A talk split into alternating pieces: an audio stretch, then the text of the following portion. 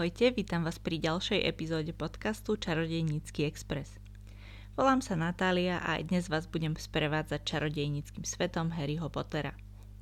Skôr ako sa dostaneme k dnešnej téme, ktorou je tretia kapitola knihy Harry Potter a tajomná komnata, tak sa pozrieme na výročia súvisiace s týmto týždňom a so svetom Harryho Pottera.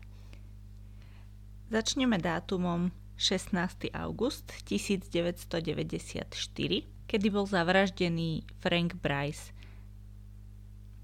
Frank Bryce bol mukel, ktorý bol zavraždený Lordom Voldemortom a bol to mukel, ktorý bol záhradníkom v dome Ridlovcov, čiže starých rodičov a otca Voldemorta. 16. augusta v roku 1991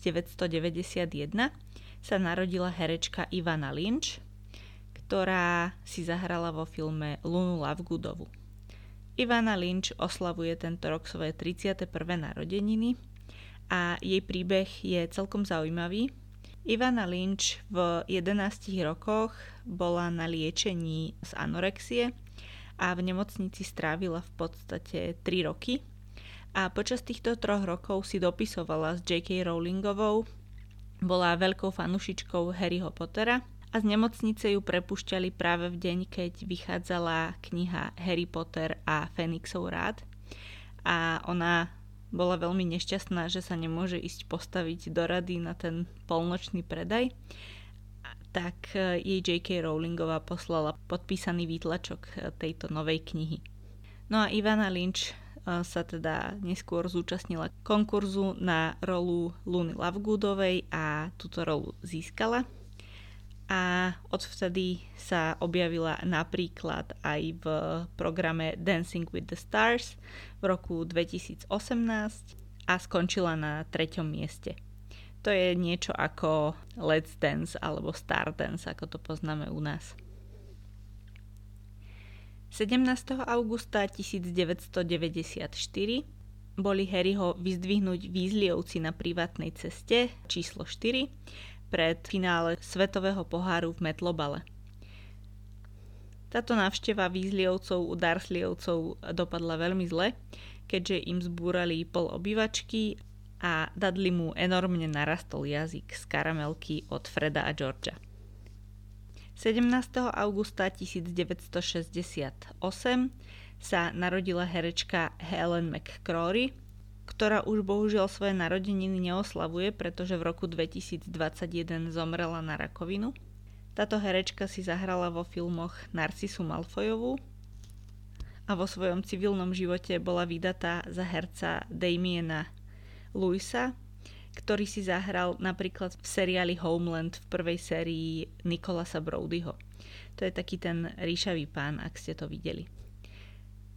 A zaujímavosťou je, že Helen McCrory mala hrať vo filmoch Bellatrix Lestrangeovú, avšak bola v tom čase tehotná, takže táto rola pripadla Helene Bonham Carter a Helen McCrory si neskôr zahrala sestru svojej pôvodnej roli 18. augusta 1994 sa konalo finálový zápas Svetového pohára v Metlobale, kde si proti sebe zahrali Írsko a Bulharsko a zápas skončil víťazne pre Írsko skóre 170 ku 160. Bol to relatívne krátky zápas, No a taktiež v túto noc v finále Metlobalu sa udiali aj nepokoje na Svetovom pohári a bolo vyčarované temné znamenie. Vinky bola prepustená zo služby u Kraučovcov a Harry stratil a neskôr našiel svoj prútik. 18. augusta 1917 sa narodila speváčka Celestina Warbeck, ktorá by oslavovala tento rok svoje 105. narodeniny, takže možno ešte stále oslavuje.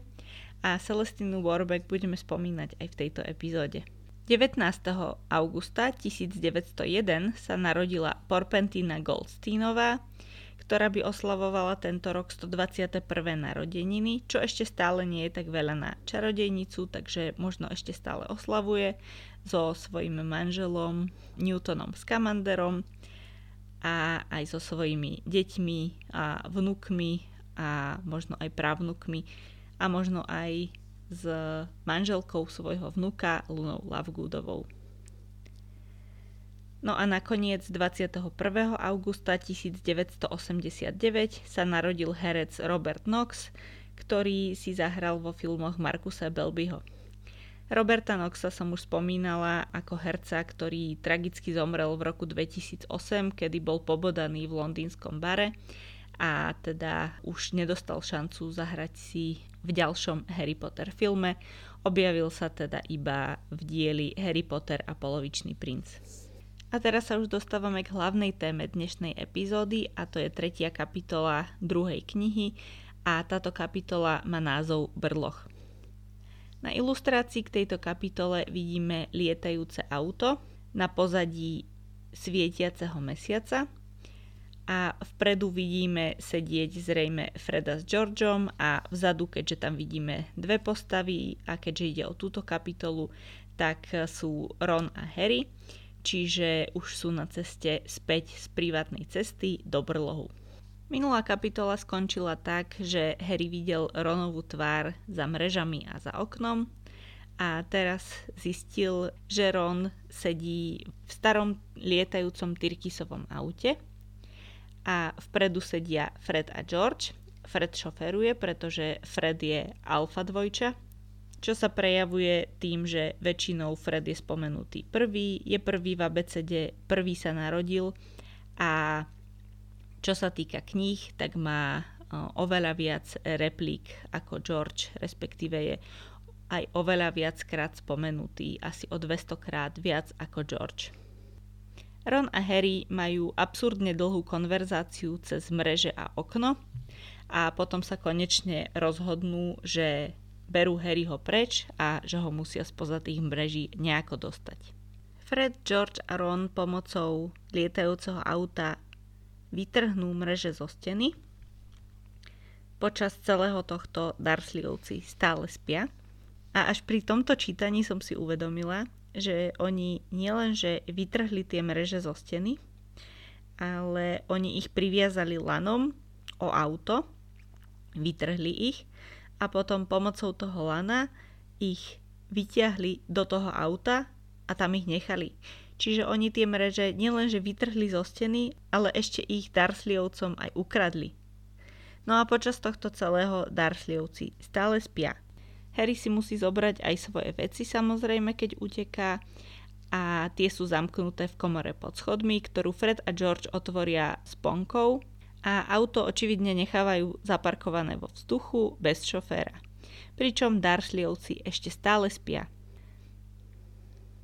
Podarí sa im naložiť všetky veci do auta, avšak zabudnú Hedvigu, respektíve Harry zabudne na svoju sovu. Tá sa ale našťastie ozve a na tento zvuk sa zobudí strýko Vernon a vletí do Harryho izby, aby mu vynadal za to, že Hedviga zase robí hluk. Avšak vidí, že Harry už vylieza von oknom a snaží sa vliezť do auta, tak ho chytí za nohu a s Weasleyovcami sa preťahujú o Harryho cez okno. Weasleyovci vyhrajú a odlietajú aj s Harrym preč.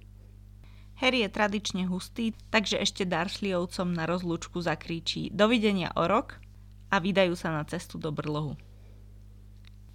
Harry chce, aby sa Hedviga po tom, čo bola dlho zatvorená v klietke, trošku prevetrala a polietala si, tak ju Ron vyslobodí s ponkou z jej zamknutej klietky, aby mohla letieť. A očividne otvárať zámky vedia asi Fred aj George a zjavne aj Ron. Takže dúfam, že tento trik naučia aj Harryho, lebo pri Dursleyovcoch a pri tom, ako s ním zaobchádzajú, by sa mu mohol niekedy zísť trik, ako sa dostať zo zamknutej izby bez toho, aby použil čary. Harry vysvetľuje Weasleyovcom príbeh s Dobím a prečo bol teda zamknutý a prečo dostal varovanie z ministerstva. A od Weasleyovcov ako členov starobilej čarodejníckej rodiny sa dozvedá viac o domácich škriatkoch. Dozvedá sa napríklad, že síce domáci škriatkovia disponujú silnou mágiou, ale väčšinou ju nesmú používať bez výslovného súhlasu e, svojho majiteľa, čiže len tak sami od seba. Fred a George prídu s teóriou, že to bol hlúpy vtip a že na Harryho doby ho niekto poslal, aby mu zabránil prísť do školy ako srandu. Ron a Harry hneď si spomenú, že také niečo by mohol urobiť Draco Malfoy a bavia sa o rodine Malfoyovcov a usúdia, že Draco je asi z bohatej rodiny, takže mohla by to byť rodina, ktorá má domáceho škriatka.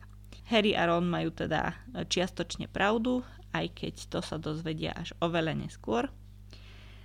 A tak ako sa bavia o Malfoyovcoch, tak e, Fred a George, respektíve všetci Weasleyovci, zrejme vedia dosť o Malfoyovcoch aj o Luciusovi Malfoyovi a zrejme majú teda Lucius Malfoy a Arthur Weasley nejaký dlhodobý a veľmi vážny spor medzi sebou, dosť na to, aby Arthur rozprával doma o tom, aký hrozný je Lucius Malfoy a to pred svojimi deťmi. Fred a George hovoria o Luciusovi ako o smrťožrútovi, ale bez použitia tohto slova, keďže toto slovo si predstavíme až v štvrtej knihe a dovtedy vôbec nebolo spomenuté, takže tu je Lucius označovaný ako prívrženec Voldemorta. Weasleyovci tiež spomínajú, že aj Molly, ich mama, by chcela domáceho škriatka, najmä na žehlenie, ale že žiadneho nemajú, lebo toho majú iba bohaté rodiny so starobilými sídlami a oni majú tak akurát záhrobného ducha, ktorý nie je na nič dobrý. A toto je ďalší z príkladov toho, ako sa v tejto knihe objavujú veci, ktoré budú ešte dôležité v ďalších častiach knih a tu ich máme iba tak mimochodom spomenuté. Záhrobný duch bude teda Ronové alibi na celý 7. ročník, kedy budú výzliovci predstierať, že záhrobný duch je Ron, ktorý leží doma s nejakou veľmi nákazlivou chorobou. Od Dobyho a Malfojovcov sa dostávame k ďalšej téme a to je Percy a to, že Percy sa správa čudne celé prázdniny. O Percyho čudnom správaní budeme mať ešte niekoľko zmienok a Percy ho v tejto knihe používa J.K. Rowlingová ako falošnú stopu. E, robí Percy ho podozrivým, aby sme si mysleli, že možno Percy má niečo s tou tajomnou komnatou, avšak toto je úplne falošná stopa. Dozvedáme sa, že Arthur Weasley pracuje na ministerstve mágie, konkrétne na oddelení pre odhaľovanie zneužitých muklovských artefaktov – a vysvetľujú, prečo je jeho práca dôležitá cez začarovaný čajový set, ktorý sa ako muklovský predmet môže takto začarovaný dostať naspäť k muklom a robiť im problémy. Artur má aj kolegu Perkinsa, ktorý je ďalší, ktorý sa ešte bude objavovať v knihách. Konkrétne v štvrtej knihe bude mať Artur od Perkinsa požičaný stan na svetovom pohári v Metlobale. Perkinsa Harry priamo stretne na ministerstve mágie, keď pôjde na svoj výsluch. A v 7. knihe znova od Perkinsa požičaný stan bude slúžiť Harrymu, Ronovi a Hermione na ich ceste. Keď už som pri tom ministerstve mágie, tak ministerstvo mágie bude práve témou prvej bonusovej epizódy na Hero Hero, ktorá už čaká na predplatiteľov tohto podcastu. Takže ak by ste si chceli vypočuť bonusovú epizódu o ministerstve mágie, tak e, ju nájdete na Hero Hero a budete ju mať k dispozícii kedykoľvek, keď sa rozhodnete e, stať sa podporovateľom tohto podcastu. Blížime sa k Výzliovcom a dozvedáme sa, že Výzliovci bývajú v dedine Vidry Svetý Dráp, čo je muklovská dedina, ale býva tam viacero čarodejnických rodín. Po anglicky v origináli sa táto dedina volá Ottery St. Catchpole, čiže v podstate celkom presný preklad.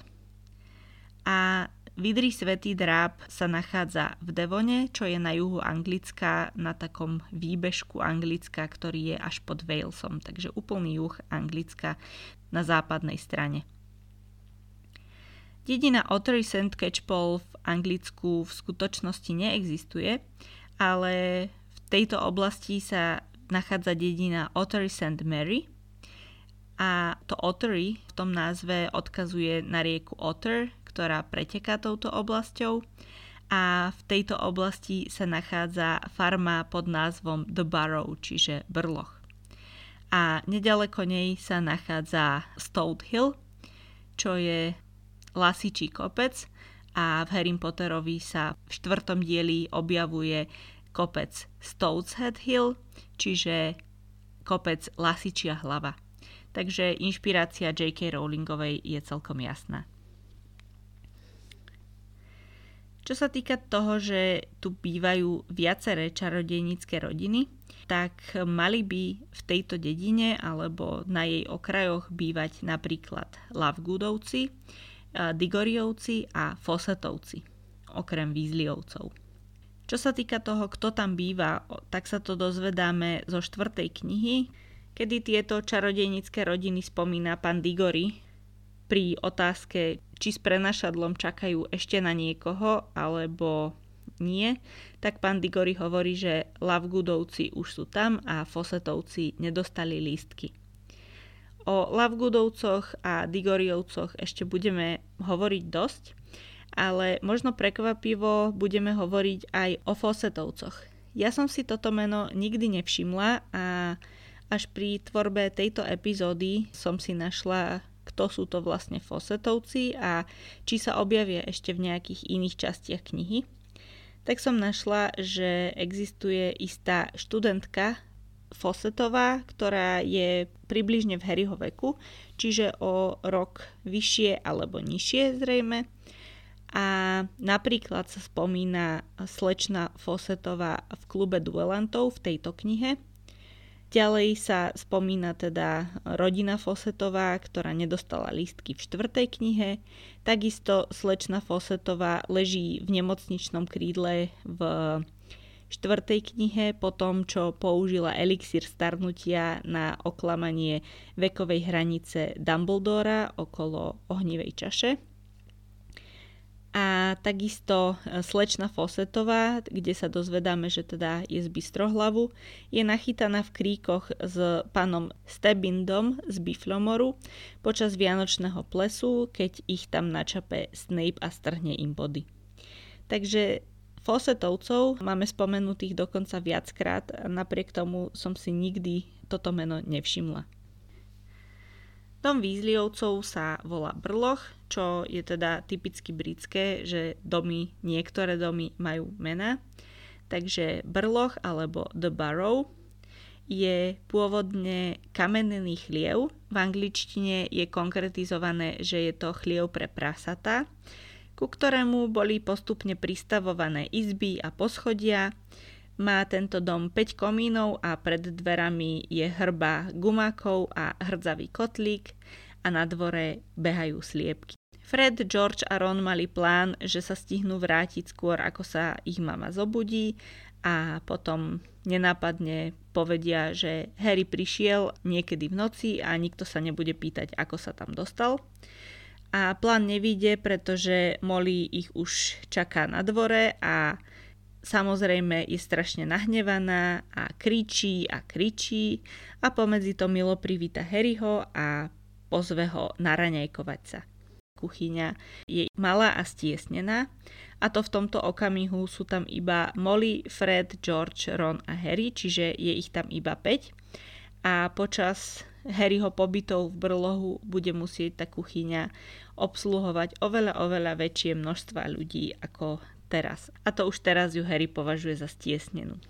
Počas celej tejto kapitoly tu máme viacero opisov zaujímavých vecí v dome Výzliovcov. Prvým takýmto zaujímavým predmetom sú hodiny. Nie sú to tie hodiny, čo opisuje Harry v šiestej knihe, teda v knihe Harry Potter a polovičný princ, ktoré ukazujú, kde sa ktorí členovia rodiny nachádzajú. Tieto hodiny v druhom dieli, ktorý čítame aktuálne, majú iba jednu ručičku a na ciferníku na miesto čísel majú úlohy. Čiže príkazy, čo treba robiť, keď sa ručička objaví na tej danej úlohe. Napríklad postav na čaj, alebo ideš neskoro, alebo treba nakrmiť sliepky a podobné pokyny. Takisto sa v kuchyni nachádzajú čarodejnícke kuchárske knihy. Zatiaľ som to úplne nehľadala, ale e, nepamätám si, že by som niekedy čítala o nejakých konkrétnych autoroch čarodejníckých kuchárskych kníh.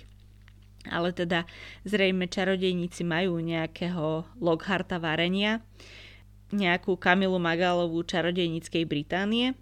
Keďže Británia, tak uh, asi Nigelu Lawson čarodejníckej Británie. Podľa mňa nie Jamieho Olivera, ktorý je tiež veľmi známym britským kuchárom, ale Molly Weasleyová mi prípada ako niekto, kto by nebol úplne fanúšik Jamieho Olivera. Ak aj existuje čarodejnícky Jamie Oliver, tak by asi nemala jeho knihy pani Weasleyová. Z rádia v kuchyni hrá program Bosoradská hodinka s Celestinou Warbekovou. Hovorila som, že ju ešte dnes budeme spomínať, tak toto je tá chvíľa.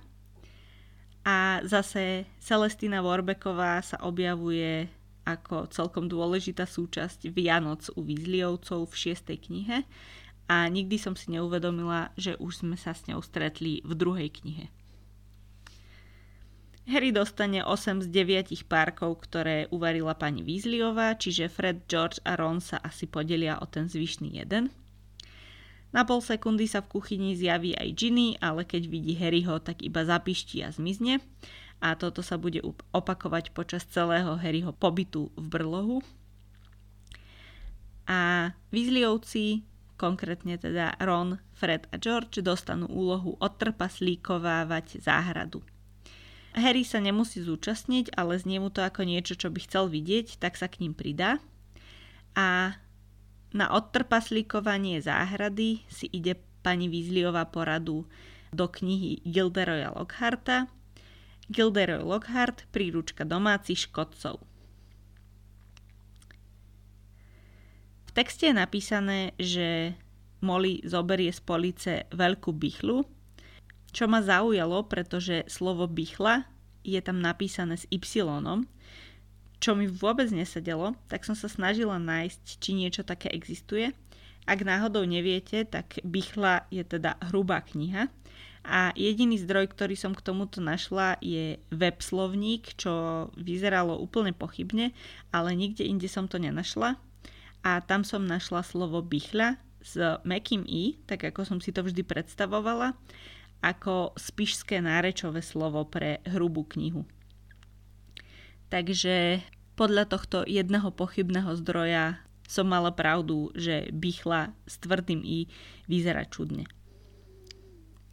Čo radí Gilderoy Lockhart proti trpaslíkom sa nedozvieme, pretože Fred a George si z Molly začnú robiť eh, srandu, že velebí Gilderoya Lockharta a že oni predsa vedia, ako otrpaslikovať záhradu aj bez neho a ona sa urazí a už im nepovie, čo sa píše v tej knihe. Trpaslíci sú opísaní ako malí, kožovití, čo neviem, čo znamená, ak niekto viete, kľudne mi dajte vedieť. Videla som toto slovo už veľakrát, ale neviem, čo si mám pod tým predstaviť. Po anglicky je to leathery looking, takže to mi veľmi nepomohlo a sú plešatí a majú hlavy ako zemiaky. Harry najskôr váhal, či sa pridá k odtrpaslíkovaniu, pretože e, zahrňalo chytenie trpaslíka za nohu a roztočenie vo vzduchu a zahodenie veľmi ďaleko, čo sa zdalo Harrymu trošku barbarské, ale keď ho prvý trpaslík uhrízol do prsta, tak usúdil, že je to asi v poriadku technika Harry všeobecne si na barbarské zvyky čarodejníkov veľmi ľahko zvyká, na rozdiel napríklad od Hermiony. A toto sa týka aj domácich škriatkov. Proste keď Harry mu poviete, že domáci škriatkovia pracujú pre jednu rodinu až kým nezomrú bez toho, že by mali plat, tak Harry povie, že OK. Neskôr sa Harry spoznáva s Arturom Weasleym, ktorý sa práve vrátil z práce podľa opisu má na sebe zelený habit a podľa mňa vo filme nosia habity dospelí čarodejníci oveľa menej, ako je to opísané v knihách, čo je podľa mňa škoda, lebo kostýmeri by sa mohli s týmto podľa mňa viac vyhrať, ako to v skutočnosti vo filmoch bolo. A máme tu tiež prvú zmienku o Mundungusovi Fletcherovi, ktorý zase vojde nám do deja v 5. knihe a neskôr aj v 7. knihe ako veľmi dôležitá postava a tu je iba tak medzi rečou spomenutý. Kvôli autu má teraz problém pán Weasley, pretože klamal manželke, že to auto rozoberá iba tak, aby zistil, ako funguje a nevedela, že ho začaroval, aby lietalo. Takže na Freda, Georgia a Rona sa už vykričala, teraz je na rade Arthur. A Harry a Ron sa rozhodnú, že pred touto hadkou sa radšej idú schovať do Ronovej izby. Ronová izba je na piatom najvyššom poschodí brlohu, nad Ronovou izbou už je iba podkrovie, kde býva záhrobný duch. A tu máme spomenuté, že Ginina izba je na treťom poschodí, avšak v 7. knihe sa Ginina izba presunie na prvé poschodie, čo možno nie je až tak prekvapivé, lebo asi sa presúvajú izby, teda nie same od seba, ale vyzlievci sa v rámci brlohu možno presúvajú, keďže sa deti postupne stiahujú preč z domu, tak možno Ginny zdedila izbu po Persim. Ronova izba je celá krikľavo oranžová, ale naozaj, že celá, vrátane stien a stropu. A to sa krásne hodí k jeho oranžovým vlasom, takže vôbec sa to spolu nebije. Ale nie je teda oranžová preto, že by sa mu to hodilo k jeho ríšavým vlasom, ale preto, že oranžová, krikľavo oranžová je farbou kadliovských kanónov, čo je Ronov najobľúbenejší metlobalový tím a tiež je to aktuálne jeden z najhorších metlobalových tímov v Anglicku. A ja teda Ronovú oddanosť chápem a chápem, že si stojí za svojim tímom ako vlastník dvoch čiapok New York Giants, klubu amerického futbalu a ak niekto sledujete americký futbal, tak viete, že New York Giants na tom vôbec nie sú dobré v posledných rokoch. Napriek tomu hrdo občas nosím tieto čiapky. Ronova izba znova ponúka náhľad do čarodejnického sveta cez niekoľko zaujímavých predmetov a ja z nich spomeniem iba jeden, a to komiksy Dobrodružstva malého mukla Martina Mixa. Po slovensky nič až také zvláštne, ale po anglicky je ten originálny názov The Adventures of Martin Mix, The Mad Muggle. Čiže v angličtine je Martin Mix Mad Muggle, čiže šialený alebo bláznivý mukel. A toto je trošku vhľad do mysle možno pána Weasleyho, alebo možno aj všetkých čistokrvných čarodejníkov. A pán Weasley toto prenáša aj na svoju rodinu. Pán Weasley sa tvári ako veľký milovník muklov, a teda ako niekto, kto nemá vôbec problém s muklami. Avšak nemám pocit, že pán Weasley vníma muklov ako seberovných.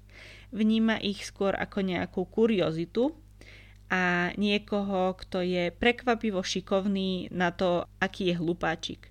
Čiže muklovia sú podľa mňa pre tých osvietenejších čistokrvných čarodejníkov, teda tých, ktorí ich vyslovene nenenávidia tak pre nich sú podľa mňa muklovia nejaké podradné bytosti, pretože nevedia čarovať, takže samozrejme, že sú podradné a sú trochu smiešní, ale niekedy príjemne prekvapia. Ako napríklad pána Weasleyho pravidelne prekvapujú elektrinou, fungovaním metra a podobne mám pocit, že filozofia pána Weasleyho je asi taká, že nebudeme robiť muklom zle, ale môžeme si z nich robiť srandu a považovať ich za tak trošku menej cenných, ale tak v dobrom.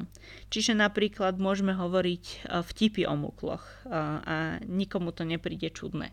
Takže podľa mňa pán Weasley by bol milovník vtipov typu príde čarodejník, mukel a rarašok do baru a neviem čo ďalej. Ak máte nejaký nápad, ako by mohol pokračovať takýto vtip, tak mi prosím dajte vedieť. Toto je podľa mňa nepreskúmaná časť sveta Harryho Pottera, že aké vtipy by boli vo svete Harryho Pottera. A s tým množstvom čarodejnických bytostí, ktoré tam sú, je to podľa mňa obrovská studnica nápadov. Keď sú Harry a Ron v Ronovej izbe, tak Ron je očividne nervózny z toho, že je tam Harry, pretože sa hneď začne ospravedlňovať, že jeho izba je malá a nie je taká uprataná a taká veľká, ako má on u Darsliovcov a že má záhrobného ducha rovno nad hlavou, čo tiež nie je ideálne a tiež ich dom je malý a neporiadný a úplne iný ako ten Harryho na privátnej ceste. Ale kapitola končí tým, ako Harry hovorí Ronovi, že je to najkrajší dom, v akom kedy bol a úplne nádherné na tom je, že to Harry myslí úplne vážne. A to je z tejto kapitoly s názvom Brloch všetko a ja sa na vás teším zase o týždeň pri štvrtej kapitole z knihy Harry Potter a tajomná komnata. Ako som spomínala, na Hero Hero nájdete tento týždeň epizódu venovanú ministerstvu mágie, takže dúfam, že si užijete. A pre tých, ktorí by si radi vypočuli túto epizódu ale ešte nie sú podporovateľmi tohto podcastu na Hero Hero, tak v popise tohto podcastu nájdete link na Hero Hero, môžete sa hneď zaregistrovať a nájdete tam túto bonusovú epizódu. Majte sa krásne.